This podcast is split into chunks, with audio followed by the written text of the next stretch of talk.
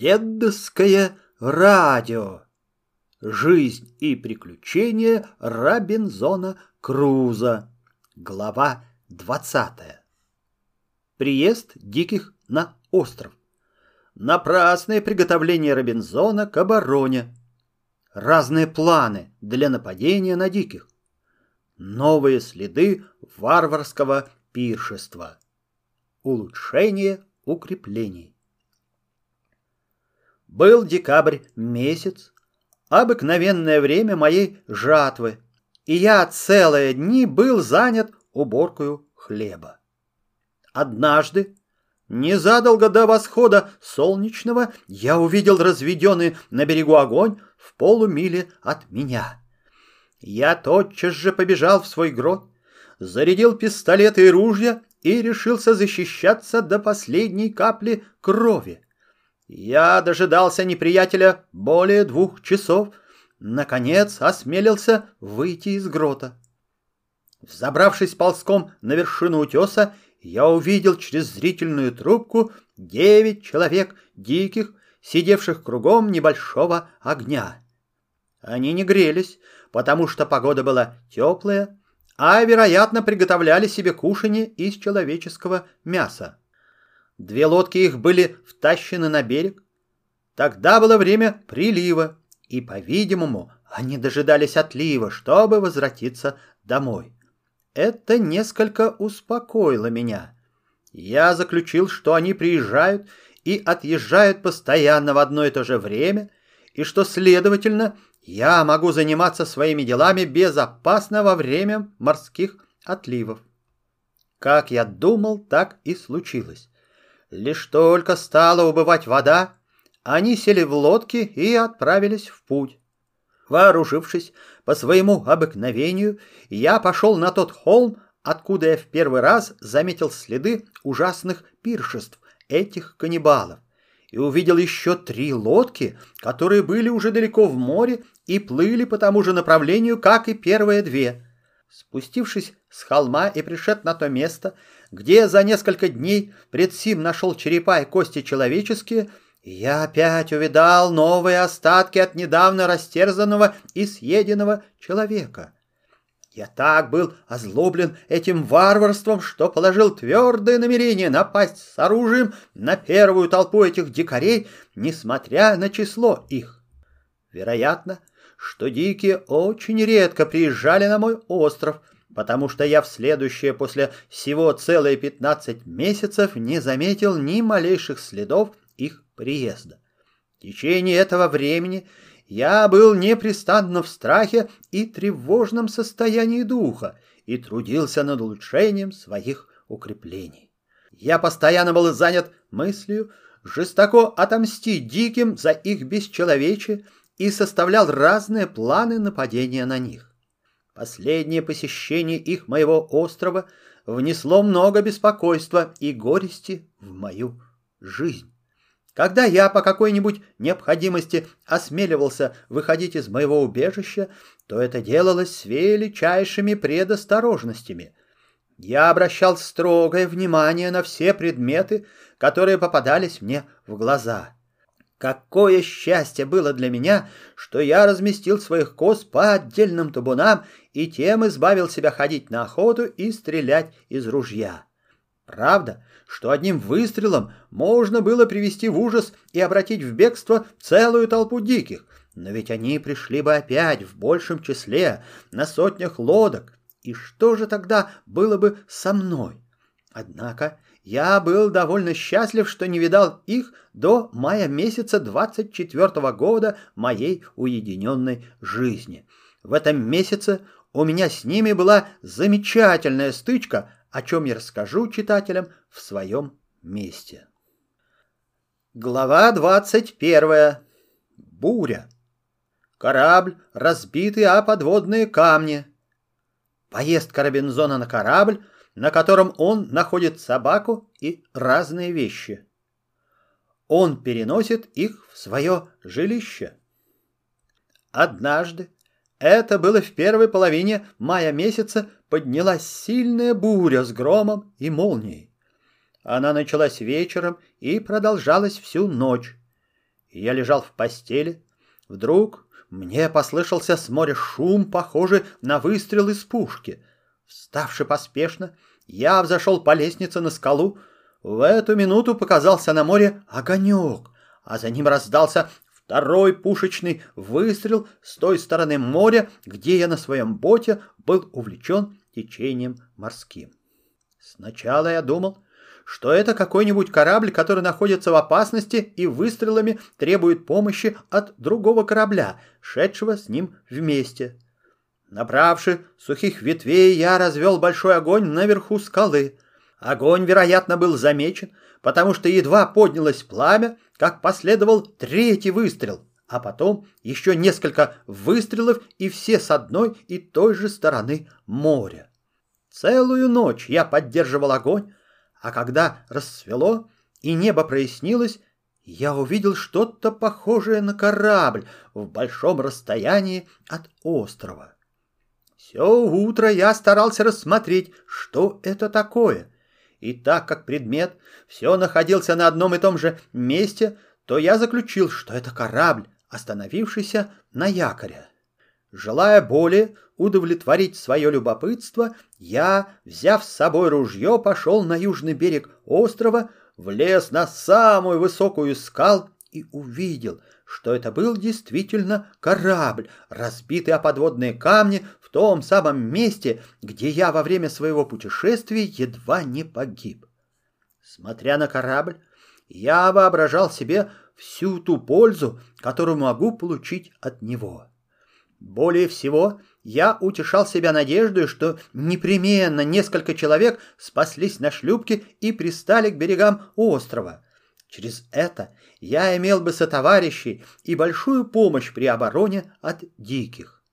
В этом предположении я ходил по разным сторонам острова, но, к несчастью, не нашел ни одного человека.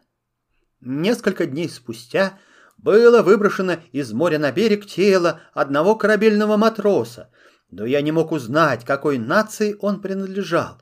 Он был одет в матросской куртке, на нем была рубашка из белого полотна, плохие панталоны и стоптанные башмаки, а в кармане немного табаку, три золотые монеты и две серебряные, и трубка, которая для меня была драгоценнее золота и серебра. Море успокоилось. У меня явилось сильное желание побывать на корабле в той надежде, что не найду ли я там какого-нибудь живого существа, которому я мог бы спасти жизнь. Если же не найду людей, думал я, то найду что-нибудь полезное для себя. Эта мысль не давала мне покою ни минуту. Я приготовил все к моему путешествию — взял немного хлеба, большую бутылку свежей воды, полную корзину сушеного винограду, рису, две дюжины пирожков, сыру, горшок козьего молока и зонтик. Потом, спустившись к боту, вычистил его и положил туда всю свою провизию. Я был совсем готов выступить в море, но, взглянув на разбитый корабль, вспомнил о той опасности, которой я уже подвергался, и могу вторично подвергнуться ей по причине скрытых подводных камней, морского течения и ветра, которые в одно мгновение могут навсегда разлучить меня с моим любезным островом. Эта мысль до того меня устрашила, что я решился оставить свое намерение. Втащив свой бот в небольшую бухту, я сел на землю и находился между страхом и желанием ехать к кораблю. Долго я сидел неподвижно на одном месте. Настал прилив, и я поневоле должен был отсрочить свой отъезд на несколько часов. Во время отлива я заметил морское течение, которое направлялось в северную сторону и, следовательно, благоприятствовало моему возвратному пути. Это открытие ободрило меня, и я положил непременно на следующий день отправиться к кораблю, как только настанет отлив. Ночь я провел на своем боте, а поутру рано, когда начался отлив, пустился в море, направляя свой путь к северу, прямо к кораблю, к которому прибыл через два часа. Моим глазам представилось плачевное зрелище. Корабль, который, судя по его устройству, был испанский, глубоко втиснулся между двух скал. Корма и часть корпуса корабельного были разбиты волнами. Он так ударился сильно носом о подводные камни, что главная мачта и другие были изломаны. Но однако букспорт был цел. Когда я взошел на палубу, то первый предмет, попавшийся на мои глаза, была собака, которая, увидав меня, принялась жалобно выть. Это животное было почти полумертво от голода и жажды. Я дал ей кусок хлеба, который она съела с жадностью. Потом налил ей немного воды.